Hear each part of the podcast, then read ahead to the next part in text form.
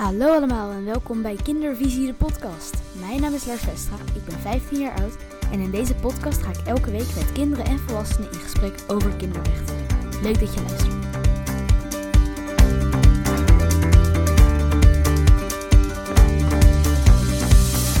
Ja, daar zijn we dan. Welkom bij de tweede aflevering van Kindervisie, de podcast.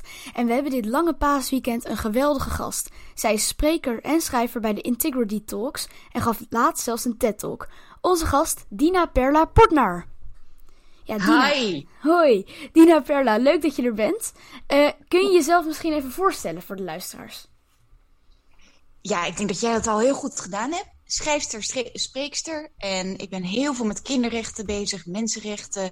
Uh, dingen zoals mensen die uit gesloten gemeenschappen zijn gestapt en wat dat dan betekent, korte en lange termijn. En daar gaan wij natuurlijk met elkaar uh, vandaag over spreken. En verder, ja, wat is, wat is leuk om te vermelden. Um, ik ben een klein ondernemer, weet je wel. En ik zit nu lekker in, uh, in mijn stoeltje met de hond op schoot. de hond is Pommy. Nou, lekker zo op de zaterdagochtend. Ja, superleuk dat je er bent. En die gesloten gemeenschappen, wat moet ik me daar dan bij voorstellen? Ja, nou, ik ben zelf uit een gesloten ultra-orthodoxe gemeenschap gestapt. En ik woonde gewoon in Amsterdam in een goede buurt naast Museumplein. Maar mijn leefwereld was heel anders.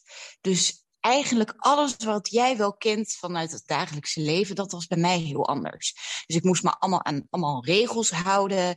En uh, veel dingen werden voor mij besloten, eigenlijk bijna alles. Dus dat had heel veel impact op uh, wie ik was en waar ik eigenlijk behoefte aan had als kind. En daarbij kwamen er allemaal vormen van dwang in voor. Dus ik heb ook te maken gehad met kindermishandeling, met geestelijke mishandeling, uh, met wat ze noemen brainwash. Dus bepaalde ideeën die echt gewoon in je brein worden gestampt van zo is het, zo moet het zijn, dit is goed, dit is niet goed, uh, dit is wie wij zijn ten opzichte van de rest van de wereld. Uh, de wereld, daar moet je voor uitkijken. Weet je wel, dus dat was eigenlijk mijn jeugd. En dan, nou ja, ook nog eens in een hele complexe familiegeschiedenis. Dus waar ik vandaag de dag dan mee bezig ben, als we het hebben over gesloten gemeenschappen, eh, dan zijn het dit soort geloofsgemeenschappen. En of dat nou Joods is, of allemaal verschillende smaakjes binnen eh, het christendom of de islam, of maakt allemaal niet uit. Want je ziet dat al die verschillende gesloten gemeenschappen best wel op elkaar lijken qua hè, wat ze noemen uh, machtsstructuren, patronen, dat soort dingen. En vergeet ook niet dat een familiesysteem ook een gesloten gemeenschap kan zijn. Dus het hoeft niet altijd letterlijk een gemeenschap te zijn in de vorm van, hè, nou, zoals een geloofsgemeenschap. Het kan dus gewoon ook binnen um, een familie zijn. Ja, je vertelt dat je vroeger um, last hebt gehad van kindermishandeling en hoe je het noemt brainwashing. Maar is er dan niemand die je daartegen beschermt? Niet school die aan de bel trekt of veilig thuis of zo? Hoe ging dat? Nou, jouw vraag is gelijk een beetje tot de kern komen. Dus dit is even niet uh, uh, kort uitgelegd, maar ik vind hem heel knap. Uh, want dat is juist inderdaad de clue van mijn verhaal. Met andere woorden, dat er niet goed destijds is ingegrepen. En destijds was ook heel anders dan nu. Want nu heb je Veilig Thuis, je hebt Movisie, je hebt Safe Women, je hebt allemaal verschillende organisaties. Plus, we hebben nu hè, telefonie, mobiele telefoons, internet. Dus dat levert iets heel groots bij dit soort kwesties. Hè, nog steeds kan iemand gecontroleerd worden op mobiele telefoon, wat dan ook. Maar er is een vorm van communicatie. Er is een vorm van snelheid, van uh, transparantie, van een stem hebben. Nou, dat had ik allemaal niet. Wij hadden in mijn huis maar één telefoon en die, daar zat een slot op. Uh, dat was zo'n draaitelefoon, weet je wel. En die zat dan uh, achter slot en grendel in mijn moeders kamer. En niemand zou contact maken vanuit ons huis naar de buitenwereld. Dus het was een hele andere tijd. En daarbij een tijd waarin er ontzettend veel schaamte was, in de breedste zin van het woord, voor uh, dingen zoals huiselijk geweld in onze maatschappij. Dus vandaag de dag zijn we er heel erg mee bezig. De overheid is ermee bezig. En we proberen ook uh, preventieprogramma's um, uh, samen te stellen, ook vanuit verschillende gemeentes. Dat was toen allemaal niet zo, weet je wel. En, en ook in mijn tijd moesten er ook nog eerst lijken vallen voordat de politie daadwerkelijk zou ingrijpen. Dus ik heb dat allemaal echt ondervonden in mijn tijd. En er was een enorme zwijgen. om me heen. En dat was dan vanuit, nou, wat ik je nu vertel, algemene maatschappij. Maar nog eens meer in die gesloten geloofsgemeenschap. Want hè, daar moest je niet de vuile was uh, buiten hangen. Uh, ik zou uitgehuwelijkt worden. Hè. Ik was onderweg naar uit, een uithuwelijking. En uh, daarbij zou mijn marktwaarde bepaald worden door hè, het gezin waar ik vandaan kwam. En ik wist al van, oh ja, weet je, er komen scheidingen in mijn eh, gezin voor. Dus dat is al een, een, een minpunt uh, in zo'n wereld. Er komen, nou ja, allemaal andere kwesties voor. Dus ik wist al van, nou, ik, ik, ik lig niet goed in de markt. Terwijl ik niet, en ik word hier niet gezien voor wie ik ben. Mijn eigen integriteit, mijn eigen persoonlijkheid, mijn eigen individuele benadering van het leven. Dat was allemaal niet, dat kwam gewoon niet aan bod. Mensen hadden ook totaal geen idee van wie ik was hè, als kind. Dus het was een soort van uh, uh, nou, heel veel schaamte, wegkijken, zwijgen. En dan kom je even terug op wat jij zei. Uh, komen we even daarop terug, want jij had het over hè, school. Heeft school dan niks gedaan? Nou, dit is eigenlijk best wel de kern van het hele verhaal. Want uh, de directie in mijn tijd heeft niet goed gehandeld. En daar kan ik heel uitgebreid nog over spreken. En met bewijsstukken komen. En met een brief die naar jeugdzorg is gestuurd. Weet je wel, dus het is niet even van mijn mening vandaag de dag is. Nee, er zit heel veel achter. En dat kan ik volledig aan de hele wereld uh, laten zien van hoe dat dan werkt. Maar nou blijkt dus, Lars, sinds 2016 weet ik dat, dat ze niet alleen in mijn tijd gefaald hebben, maar lang voor mijn tijd ook. Want familieleden van mij gingen naar dezelfde school met dezelfde directie, dezelfde bestuursleden. En in die tijd, dus lang voor mijn geboorte, werd er ook niks gedaan. Terwijl ik in 2016 allemaal dossiers boven water heb gehaald bij een kinderrechter en bij een Joods maatschappelijk werk. En lang verhaal kort, dit is precies de kern van mijn verhaal. Want voor mijn tijd is er niet goed gehandeld. Tijdens mijn tijd ook niet. In mijn situatie niet. In mijn, in mijn tijd heb ik ook zo'n beetje 32 andere verhalen verzameld. Allemaal verschillende soorten verhalen. En lang niet allemaal zo dramatisch, maar zeker ook wel uh, ingrijpend. En na mijn tijd is er ook van alles gebeurd. Um, en dat komt door hoe er aan bepaalde regeltjes wordt vastgehouden en hoe anders we in zulke soort gesloten omgevingen uh, leven. En lang verhaal kort, als je het echt zou versimpelen, Lars, dan is de kernboodschap um, dat het enorme gevolgen heeft voor het individu, korte termijn, dus voor een kind. Hè, een kind mag geen, mag geen besluiten nemen, uh, heel concreet, ik mocht niet uh, met mijn buurjongens en buurmeisjes uh, spelen op een normale manier. Ik mocht geen popcultuur, um, ja, daar mocht ik geen toegang toe krijgen. Radio, televisie niet in die tijd. Nou ja, weet je, dus je leeft heel anders. En ik moest me op een bepaalde manier kleden, gedragen. Mijn tijd werd op een bepaalde manier voor me ingedeeld. Mijn gezondheid werd flink benadeeld. Dus korte termijn, en lange termijn. Want lange termijn heb ik daardoor geen kinderen. En dat komt allemaal doordat er, door wat er is gebeurd in die start en doordat men niet heeft goed ingegrepen. Nou, en dat is waar mijn werk dan over gaat. En waarom denk je dat volwassenen zulke, ja, toch wel aparte dingen, om maar even zo te zeggen, waarom doen ze dat? Dat is zo'n mooie vraag en er zit zoveel in. Uh, en ik vind het ook echt knap dat je hem stelt, want die hebben we ook even niet kort beantwoord. Alleen wat wel belangrijk is, is dat um, je, hebt, je hebt een schaal. En aan de ene kant van de schaal heb je de gemeenschapsmens.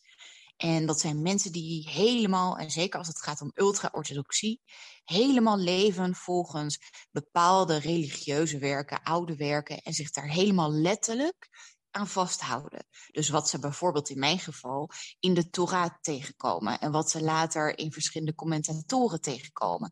En dan de halacha, dus dat is de Joodse wet. Dus een wetboek waarin eigenlijk alles van het leven gereguleerd wordt. En voor meisjes al helemaal, daar heeft het een enorme impact op. En dan komt er ook nog eens bovenop de leiders van vandaag de dag. Dus in mijn geval waren dat allemaal rabbijnen, die zich helemaal vasthielden aan die oude werken. Maar dat waren in mijn tijd rabbijnen die ook geen normale, als een civiele opleiding gehad hebben. Dus dat waren opleidingen zoals, ehm, nou, weet je, uh, als je iets over huiselijk geweld wil zeggen, dan moet je iets van psychologie weten. Dan moet je iets uh, weten van pedagogiek, van opvoeding. Um, en dat, dat soort dingen hadden zij allemaal niet gehad. Dus de volwassenen in mijn tijd, toen ik opgroeide, hebben zo ontzettend vastgehouden aan, weet je, aan die regels, wat ze noemen echt rigide. En ook gewoon, heel eerlijk, behoorlijk veel stupiditeit, gewoon domheid, waardoor het allemaal lange termijn op een bepaalde manier is hè, komen te, nou ja, tot uiting gekomen van hè, de consequenties die er zijn. Dus ik heb bijvoorbeeld heel erg gewerkt aan persoonlijke groei, aan heling. Uh, en je kunt ook helen van waar je vandaan komt. Je kunt wat er ook met je gebeurt, als je maar hard genoeg aan jezelf werkt. Maar ik kan niet meer rechttrekken dat ik uh, nu geen kinderen heb. En ik denk echt niet, Lars, dat er iemand is geweest in mijn jeugd, en ook die rigide rabbijnen niet, um, uh, die dan gedacht heeft van, nou, dit gaan we allemaal even doen, zodat Dina Perla lange termijn geen kinderen heeft. Absoluut niet. Ik geloof dat dit soort mensen in hun rare denkwereld uh, gedacht moeten hebben van we moeten haar bij ons houden. Uh, er is een plek voor haar in deze ultra-orthodoxe gemeenschap. Um, we, we, handelen volgens wat wij denken dat dat kosher is, laat ik het maar zo uitdrukken. Niemand die vast destijds gedacht heeft van ik ga lekker, weet je wel, even uh, flink het leven van iemand anders vernielen. Maar wat er gebeurd is, is dat het wel zo gegaan is. Dus dat de ultra-orthodoxie letterlijk mensenlevens vernielt. En ik ben daar maar één verhaal van. Maar ik ken ongelooflijk veel andere verhalen van in mijn gemeenschap.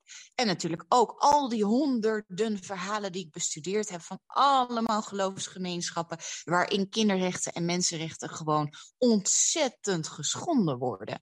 Dus ik ken ongelooflijk veel verhalen waarin Waaruit blijkt dat uh, die gemeenschappen en dat soort gesloten omgeving mensenlevens inderdaad vernielt.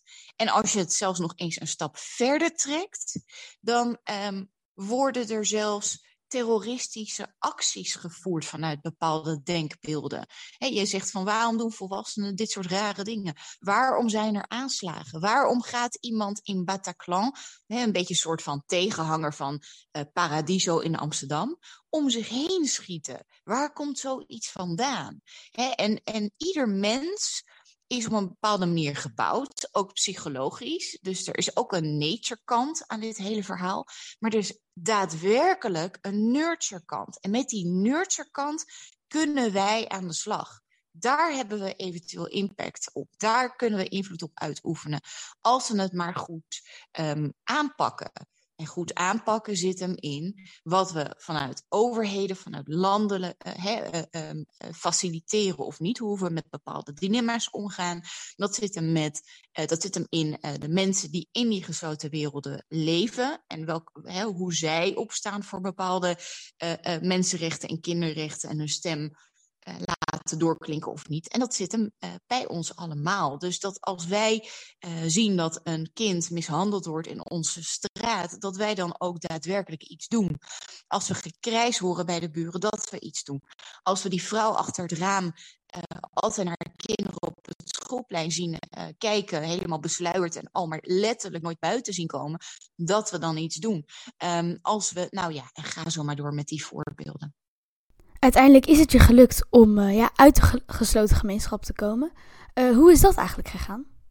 Nou, dat is ook behoorlijk een proces. Heb je wel eens gehoord van de film, een hele bekende film, The Shawshank Redemption? Nee, nee, eigenlijk niet. Oké, okay, oké. Okay. Het is ook een beetje voor je tijd. Uh, maar hij is wel een klassieker. Dus uh, het is wel een klassieker, dus je moet hem zeker even bekijken. Uh, het gaat over een man. Um, en die man die, die is ten onrechte in een gevangenis beland. En die is 17 jaar, is hij bezig om eruit te stappen. En dat doet hij letterlijk zandkorreltje voor zandkorreltje. Hij is letterlijk een soort van tunnel aan het graven. En dat, dat duurt dus 17 jaar om dat helemaal hè, voor elkaar te krijgen. En uiteindelijk uh, stapt hij eruit en is hij in vrijheid gekomen. Waanzinnige film. En dat is een beetje een soort van metafoor voor hoe het gegaan is in mijn jeugd. Daarom heet mijn boek ook Exodus uit de vuurtoren. Vuurtoren staat voor de geestelijke toestand van uh, mijn moeder. En ook voor die scène die ik letterlijk in, in dat huis heb uh, zitten geven. Ook letterlijk aan de overburen. We hadden bepaalde tekens met elkaar van of ik nou in gevaar was of niet. En mijn overburen keken altijd eventjes mijn kant uit. Echt gewoon om met elkaar te communiceren. En Exodus gaat over een uittocht, weet je wel. En een uittocht gaat niet even van de ene dag op de andere. Er zijn heel veel tussentijdse kleine stapjes die je dan moet zetten. En um, dat zijn allemaal stapjes die ik daar in dat huis heb moeten zetten. Dus ook met, uh, nou, ik zal je een voorbeeld geven. Mijn moeder die. Um, die verscheurde wel eens dingen. Uh, en ook foto's en zo. En ik dacht, ik was zo bang dat mijn jeugdfoto's dus vernield zouden worden. En dat ik ook uiteindelijk zonder jeugdfoto's terecht zou komen. Dus mijn overburen hadden mij een hele bundel met sleutels gegeven. En het waren van die ouderwetse uh, uh, sleutels. En ik moest dan een half jaar wachten totdat mijn moeder uiteindelijk met mijn halfbroer uit huis was. En dat ik eindelijk even, weet je wel, de ruimte had om die sleutels uit te proberen. En letterlijk één van die sleutels um, was dus geschikt voor de voordeur van, of de, de slaapkamerdeur van mijn moeder. Want alles zat bij ons achter slot en grendel. Het was een gruwelijk huis. Een hoordersomgeving, heel koud, heel naargeestig. Uh, het was echt verschrikkelijk. En toen kon ik die deur openen en toen moest ik nog een sleutel vinden voor de kast. Dat waren best wel van die klassieke uh, die dan um, bij nou ja, de huizen bij de omgeving uh, er standaard in zaten. Dus vandaar dat mijn overburen een beetje dezelfde sleutels hadden. En um, het is me gelukt. En toen heb ik inderdaad allemaal foto's gestolen. Nou, ik stel nooit iets. Zo zie je maar hoe integriteit werkt. In zo'n situatie is het een heel ander verhaal. En waardoor ik vandaag de dag um, letterlijk één album heb met al mijn jeugdfoto's. Met een bundeling, zeg maar, van mijn jeugdfoto's. Niet alles, maar gewoon net genoeg om iets voor mezelf te hebben. En of die andere oude foto's er nog zijn of niet, ik gok misschien van wel. Omdat um, ja, weet je, die, die vrouw, mijn moeder, is dus uh, uh, allereerst is hartstikke misdadig volgens de Nederlandse wet. Maar ook er zijn verschillende kanten aan haar. En er is ongetwijfeld ook ergens nog die gezonde uh, moederversie. Dus weet je, misschien dat die albums er nog zijn. Nou, zo'n proces is het dus. En dan als kind heb je helemaal niks. Je hebt geen ondersteuning, je hebt geen, weet je, geen geld. En dan heb je korreltje voor korreltje, net als in die film, dat je eruit worstelt. Maar dat geldt dus ook in je denkprocessen. En dat geldt dus ook, want ik kwam vanuit de hele ultra-orthodoxie, van uh, al die regels, kosher eten, op een bepaalde manier me kleden, nooit bijvoorbeeld bloot en nooit uh, een broek dragen en nooit bepaalde kleuren en make-up en nou ja, dat soort dingen. En dat gaat dan heel langzaam, zeg maar, met, met je buren die dan. Um, nou, bijvoorbeeld, um, uh, mijn buren hebben me geïntroduceerd aan, aan de popcultuur, de Spice Girls destijds. En uh, hebben me op een gegeven moment kleding gegeven. En op een gegeven moment ging ik naar een andere school. Had ik zelf besloten, ongeacht of mijn moeder dat wilde of niet. Um, en zo ga je zeg maar duwen, duwen en dan kom je er langzaam uit. Maar ik ben ook nog eens, hoorde ik in 2016, een soort van teruggetrokken. Doordat, um, en dat, dat, dat is echt bizar, de schoolleiding van uh, de religieuze school waar ik op zat, die heeft bijvoorbeeld op een gegeven moment ook contact opgenomen met mijn mentor bij het Montessori Lyceum Amsterdam. Daar was ik naar overgestapt. Om zeg maar te infiltreren. Dus om te vragen hoe het met mij ging. Maar niet op een manier van, hè, uh, uh, ja, voor mijn goedwil zeg maar, van hoe gaat het eigenlijk met Tina Perla? Nee, echt doorvragen en doorvragen en doorvragen. En dus inmengen. En mijn mentor heeft mij toen in bescherming genomen. Hij wist helemaal van Maar hij heeft dus al die vragen um, afgehouden. Dus hij heeft mij destijds beschermd. Nou, en zo werkt het dus. Dus als je daaruit wil stappen, ik noem het altijd een web. Hè, van, er zijn allemaal religieuze doktoren en psychologen en scholen en bakkers. En nou ja, Alles is dus helemaal gereguleerd in die gemeenschap. En als je uit, eruit wil stappen, wordt er ook vaak aan je teruggetrokken. Van kom terug, blijf hier, blijf hier. En, um, en daar heb ik me dan echt helemaal stapje voor stapje helemaal uit moeten ontworstelen. Met uiteindelijk uh, de hulp van uh, twee buren die ik had. Die hebben mij heel erg kunnen helpen. Nou, heel mooi.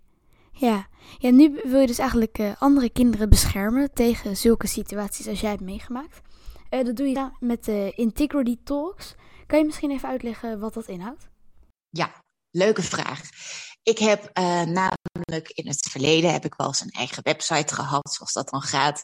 En um, ja, dat is eigenlijk helemaal niet wat ik wil. Want tuurlijk, heel veel vanuit mij persoonlijk zit in mijn werk. Uh, maar ik wil het eigenlijk naar een ander niveau tillen. En daarom heb ik de integritytalks.com opgericht, waarin het persoonlijke en het publieke, het maatschappelijke, maar ook het stuk in het bedrijfsleven samenkomen. En ik zal je vertellen, ik heb eigenlijk door mijn jeugd een, bepaalde, uh, een bepaald leven opgebouwd. Alles rondom storytelling. Dus ik ben een stem vanuit mezelf. Ik ben een stem voor klanten vanuit PR, marketing, communicatie, media.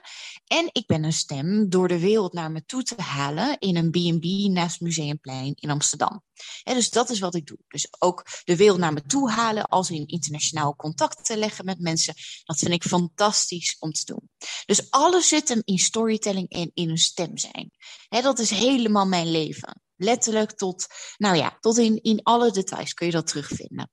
En eigenlijk is het stuk van wat ik in mijn jeugd heb meegemaakt en het gebrek aan moraal, ethiek en integriteit, een soort van vlammetje geweest, een soort van motor voor wat ik vandaag de dag ook in het bedrijfsleven doe en maatschappelijk doe. Dus uh, in het bedrijfsleven gaat het heel vaak over wat ze noemen reputatiemanagement. Nou, mijn moeder was de eerste die mijn reputatie ook stuk maakte door alles wat er met mij gebeurde ook om te draaien en uh, allemaal dingen te verzinnen die ik nooit had gedaan en zo.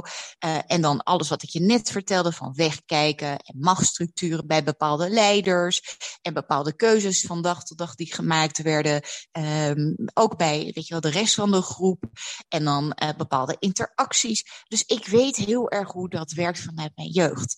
Nou is dat natuurlijk net iets anders, maar je ziet eigenlijk dat soortgelijke situaties ook nog in de rest van de um, bedrijfs, uh, bedrijven tegen, dat je dat tegenkomt, zeg maar. Dus het zijn ook wel gesloten ecosystemen. Het, het is net iets anders, maar weet je, daar speelt natuurlijk een hoop. Dus daar ben ik heel erg mee bezig. Um, en voor mij is eigenlijk de rode draad van wat persoonlijk met uh, um, het werkleven en ook publiekelijk, uh, wat dat allemaal bindt, is integriteit. Dus hè, dat we daarover nadenken, dat we bewust zijn daarover. Want je hebt aan de ene kant heb je weer die schaal. Je hebt aan de ene kant dus mensen die heel sterk in hun schoenen staan, die tegenspraak durven te leveren, die eigen keuzes maken en zo. En aan de andere kant heb je nou echt wat ze noemen de dark triad en de psychopaten, et cetera. Weet je wel, dus narcisten en dat soort mensen. Nou, je hebt dus echt hè, mensen die dan gewoon hele manipulatieve en slechte keuzes maken. Maar daartussen heb je zo'n grote groep die um, geïnspireerd kan raken om na te denken over integriteit, wat het voor hen betekent. Dat is waar ik dan mee bezig ben.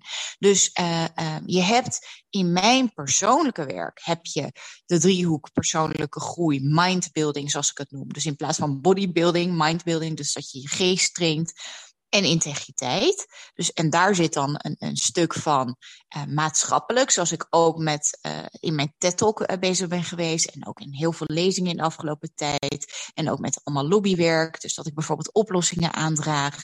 Um, en je hebt het stuk heling, van hoe groei je uit trauma? Hoe doe je dat? Hoe, hoe ga je met verlies om? Um, hoe heel je jezelf?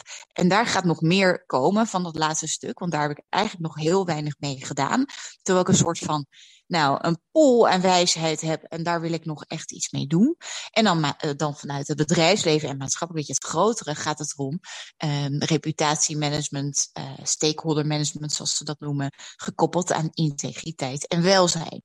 Maar het is, het is dus één grote um, het is één verhaal. Het is één iets. Het is, um, het is letterlijk omgaan met allemaal kwesties, met keuzes maken vanuit moraalbesef, ethisch besef en, en vanuit integriteit. Je spreekt en je schrijft heel erg veel. Wat is daarin jouw allerbelangrijkste boodschap?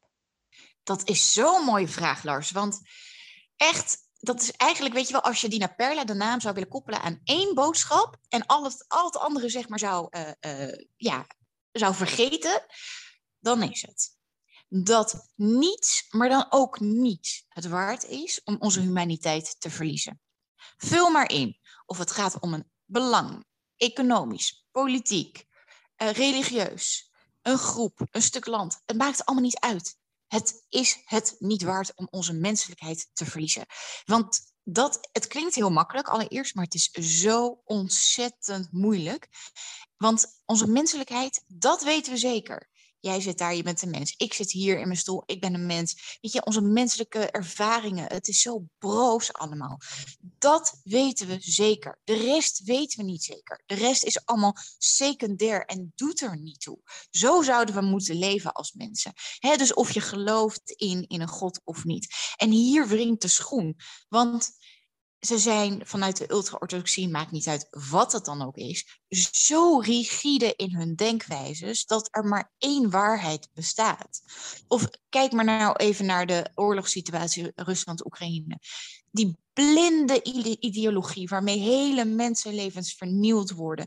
Gewoon alleen maar voor bepaalde belangen. Het is verschrikkelijk.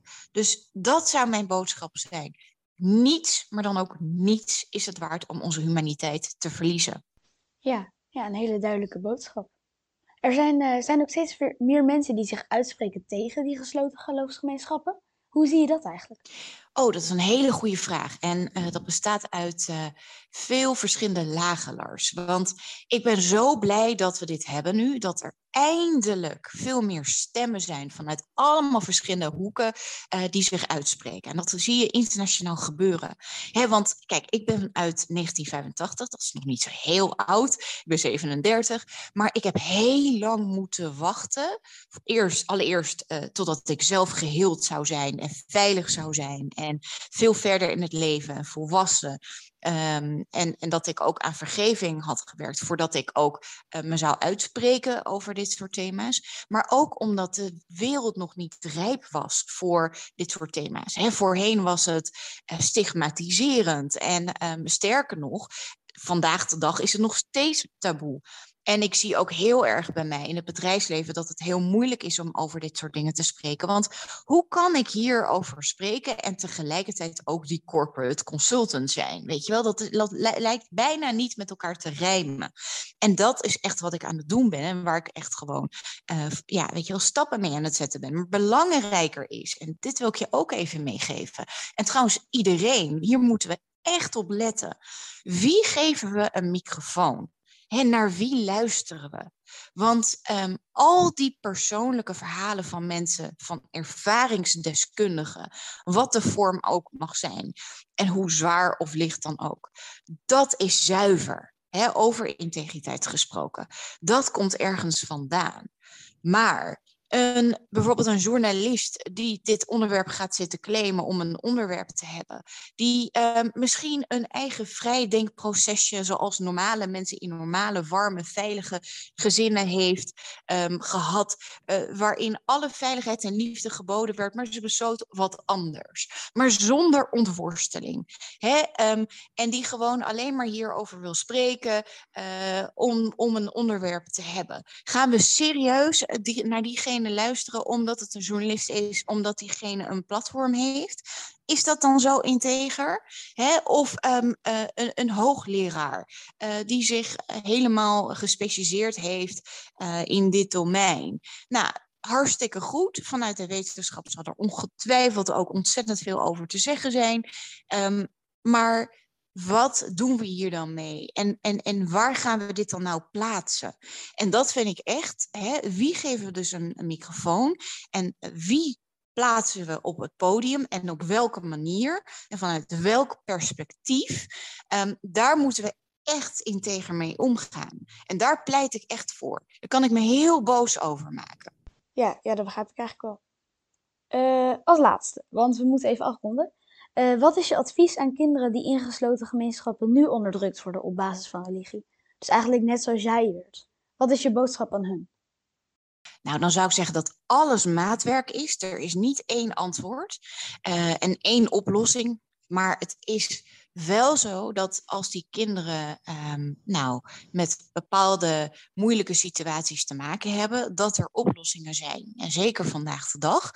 En dan zou ik ook tegen hen zeggen dat uh, ze aan de bel kunnen trekken. Hè, met allemaal verschillende organisaties en, en stappen die gezet kunnen worden. Nou, dat is een beetje een wat langer antwoord. En ik denk dat dat misschien niet eens zo interessant is. Want daar kunnen we een heel weet je, een podcast mee vullen van wat nou allemaal beschikbaar is qua oplossingen.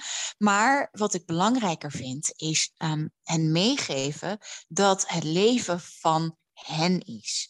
En dat ze eigen keuzes mogen maken. Dat het niet hun schuld is. Dat het niet aan hen ligt. Um, dat er een mooiere tijd aankomt. En ook dat ze soms niet weten wat hun begin in het leven langer termijn um, kan gaan uitmaken. denk aan het verhaal dat ik dus geen kinderen heb. dat komt dus ergens vandaan, vanuit die beginfase in mijn leven. Soms kan het dus lange termijn echt een uitwerking hebben. En dat gaat natuurlijk ook over onderwijs en je plaats in de samenleving en um, je, je manier van denken en je geestelijke gesteldheid lange termijn. En um, de wijze waarop je naar eh, seksualiteit kijkt en naar uh, seksen. En naar, nou ja, weet je, dus heel veel dingen die in je beginfase voor je bepaald zijn, kunnen lange termijn op een bepaalde manier dus uitwijzen. En als je dat al weet, ben je al eigenlijk 60% onderweg. Want dan begrijp je ook hoe belangrijk het is dat je ook een, uh, voor je, dingen voor jezelf mag gaan vragen vanuit kinderrechten uh, in het begin van je leven. En al is het maar echt, al zou het maar om een hele lichte situatie gaan, uh, dat je uh, letterlijk uh, dingen hebt zoals recht van spelen en van kind zijn. En van een jeugd hebben. Want uiteindelijk, ik heb ook hele mooie dingen in mijn jeugd meegemaakt. Echt niet alles is één groot donker gat. Ik ben heel dankbaar bijvoorbeeld voor de speelgoed die ik gehad heb. En voor um, de kunsten die ik heb meegekregen. En weet je, er zijn nog heel veel mooie dingen uit mijn jeugd. Uh, maar echt een jeugd hebben van een zorgeloze uh, jeugd zoals het zou mogen, dat heb ik natuurlijk nooit gekend. En dat gun ik ieder kind. Nou, dat is een mooie quote om weer af te sluiten. Dina Perla, ongelooflijk bedankt dat je er was.